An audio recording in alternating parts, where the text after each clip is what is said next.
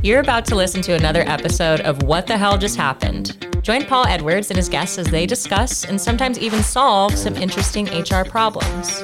And I'm going to go off the rails sometimes and talk about whatever I want. Hi, Paul. Hi, Tiana. I love that. You're so You cheerful like today. Oh, yeah. I'm feeling like bright and sunny today. Nice. I'm looking forward to your question. Oh, boy. It's a juicy one today. Okay. So, before I get into my question, Uh-huh. I kind of want to set the stage a little bit. So, when it comes to NLRA considerations, National Labor Relations Act. For our one listener, that's the National Labor Relations Act. And uh, just so you know, if you are one listener and you only have one employee, it still applies to you. Still And it- applies. It, applies across the entire country. And do I should I explain a little more what it is, or you're going to do that? I think you should explain it. This is actually a really good time to kind of like, yeah, Okay. let's set so the stage. The National Labor Relations Act is uh, enforced by the National Labor Relations Board, and I'm, it, it's a it's a little bit of a complicated thing, but I'm going to simplify it for everybody. What the act basically says is is that you cannot forbid your employees from discussing their benefits, wages, or working conditions. And although the act is in service to union, unionization, it still applies whether or not somebody's uh, trying to unionize. And, and and I know our one listener isn't doesn't have a union coming at him right now, Right, not but it's likely. but it still applies. And, and, and basically, it's, it's kind of like look. It, people can't discuss their working if people can't discuss their salaries or their safety conditions if you forbid them from any of these things then how could they improve their working conditions much less join a union? And it's a very well-known rule it's a very no, well-known law. And um, if you fall if you fall on the wrong side of this by say putting a policy in your handbook that just says hey um, you know salaries are confidential if you put that kind of thing in your policy in your uh, handbook, it says salaries are confidential and therefore uh, employees are not to discuss it, and you know you put some mm-hmm. consequence, which is usually you know you could be fired for doing that. That's that's actually not just a bad policy. That is an illegal policy, and it's Right. also a gift to opposing counsel and to the board. They will come after you. I've seen them go after very very small dental practices over this. So, Yeah, Okay. definitely So happens. that was for our one listener. Okay. All right. I, I hope I set the stage. Oh, it wasn't too no, long. you, Wake like, up, everybody. up. We're getting to the question. Oh, we're getting to it. And it is juicy, it is nerdy. So, okay, with everything that Paul has shared about the NLRA and where this applies to business Mm-hmm. owners. So, Paul, would you agree that normally when we are looking out for NLRA issues, this comes up more in context of what the employee is saying Mm-hmm. and an employer trying to regulate what the employee is saying? Right. Okay. So there was a recent article about a court case that took place related to regulating what the employer is saying Okay. on social media. So get a load of this. Okay. I didn't. I did not see this. So this is a. So everybody, this is a what the hell just happened in HR, and Tiana, are the tables being flipped here? The tables are being flipped. Okay, And this right. is a major what the hell is going on I here. have no So- idea how to answer this. This is going to be good. Okay. So there is a news publication magazine. They're called The Federalist. You might have heard about Oh it. yeah, I know the Federalist. Yeah. Yeah. So the Federalist, the employer in this situation, they posted a tweet. The Federalist are the employer. Uh huh. Okay. Yeah, the Federalist is the employer in this situation. They post a tweet that says, First one of you who tries to unionize, I swear I'll send you back to the salt mine.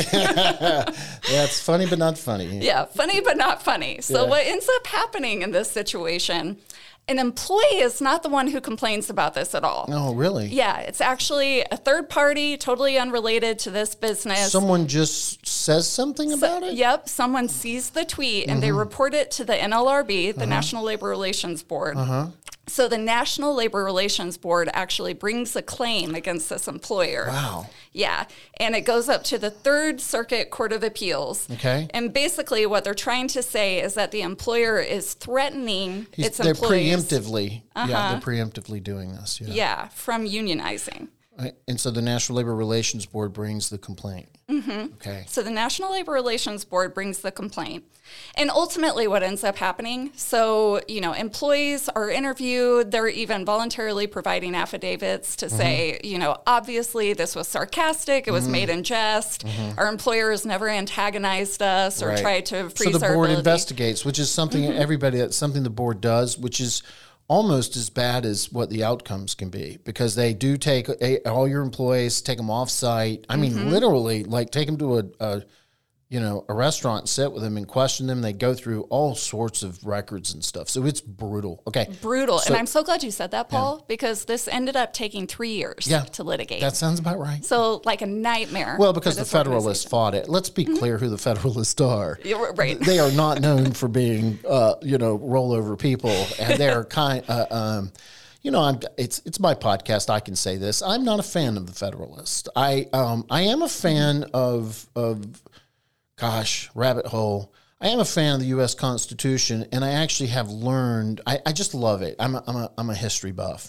and so I, I do appreciate some of the things that I've learned through the Federalists. They're, they're named after the Federalist Papers, and I do like those. Um, I, am not I'm not a fan of the Federalists, but nonetheless, you don't I, you don't need me to be a fan to exist. right. Okay. Yeah. So Hopefully, our one listener out there is our is one listener, just know the Federalists are known for putting up their dukes and being like, "Okay, let's go." All right, so they put up their dukes and they're going to fight They the put up their dukes. They want to the fight it. Mm-hmm. judges. What do the judges do Ultimately, the judges do rule in the employer's favor. in the employer's favor? Uh-huh. Was it because that they felt that the? Uh, I'm just going to ask because Uh-huh. this is like a, um, a question that you know. Did did they feel like the the board didn't have a position? They weren't. Was it, was it kind of on a technicality saying, look, you weren't harmed by this. Yeah. So the basis behind it was really Standing. That's the word I'm looking for for us novices. Yeah. Yeah, the standing. Yeah. So their position was essentially that the comment was taken out of context. Uh-huh. And they even gave some examples here. You know, Mm-hmm. like let's say an employer tells somebody to break a leg. Okay. You know, if they're saying this to an accountant, maybe this comes across as a threat to that Oh, person. But if you say it to an actor, It says it you means know, something different. Uh-huh. It, it means something different. So they said the analogy there of like, we'll send you back to the salt mines is so hysterical and bizarre in this Uh-huh. situation because these are people tapping away at their computers. so there's, it must be satirical. Is yeah, what it must be satirical yeah. in The, this the situation. Federalists were not kidding about that, but go ahead.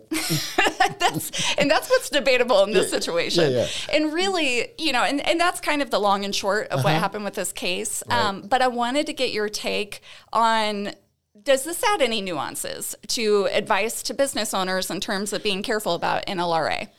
Okay, so what the hell just happened is is that we had kind of a a, a, a different kind of case come Mm-hmm. up. The board brought a direct um, complaint.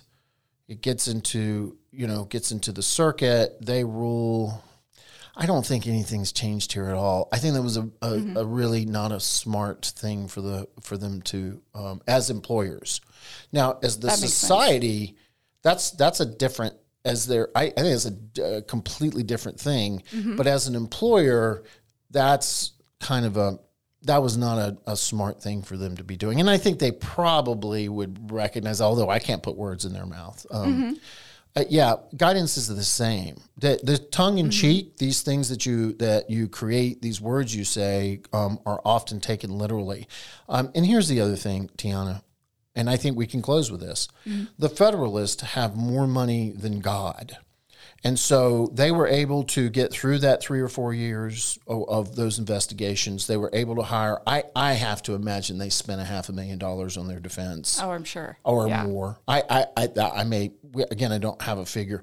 What the people, our listener, does not have a half a million dollars or three years. Yep. Um, this kind of investigation for this tongue-in-cheek sort of thing, which on the face of it was not very smart, would really be devastating.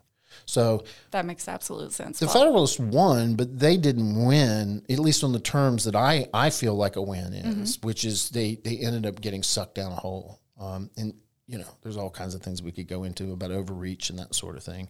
But the board's known for overreach. yeah. They come out blazing. It's it's scary. Yeah. It is it is really scary. And thank you for unpacking that because I think that's the really important takeaway here, too. It's not necessarily that you win the case Mm-hmm. or it's found in your favor, but three years of litigation is not something that anybody wants to face. Yeah, a lot of times when we're giving guidance, we're kind of giving the choice: do you want to be right here or do you want to get through this? Exactly. And sometimes getting through, always, almost always getting through this is be- the best course. Yeah. And watch out what you say on social media. Yeah. No threats to employees, whether it's tongue in cheek or not. Yeah, whether it's tongue in cheek or not. Absolutely. That was interesting. Yeah, I thought so too. Wow, I didn't even know that was going on. I should pay closer attention. Thanks for joining us for this week's episode of What the Hell Just Happened. Do Paul a favor and share this with your network. If you have an HR issue or a question you'd like us to discuss on the show, send it to podcast at WTHJustHappened.com. For more HR advice and insights from Paul and his team of experts, you can also join the private Facebook group HR Basecamp or visit hrbasecamp.com. Make sure you tune in next week and remember better workplaces make better lives.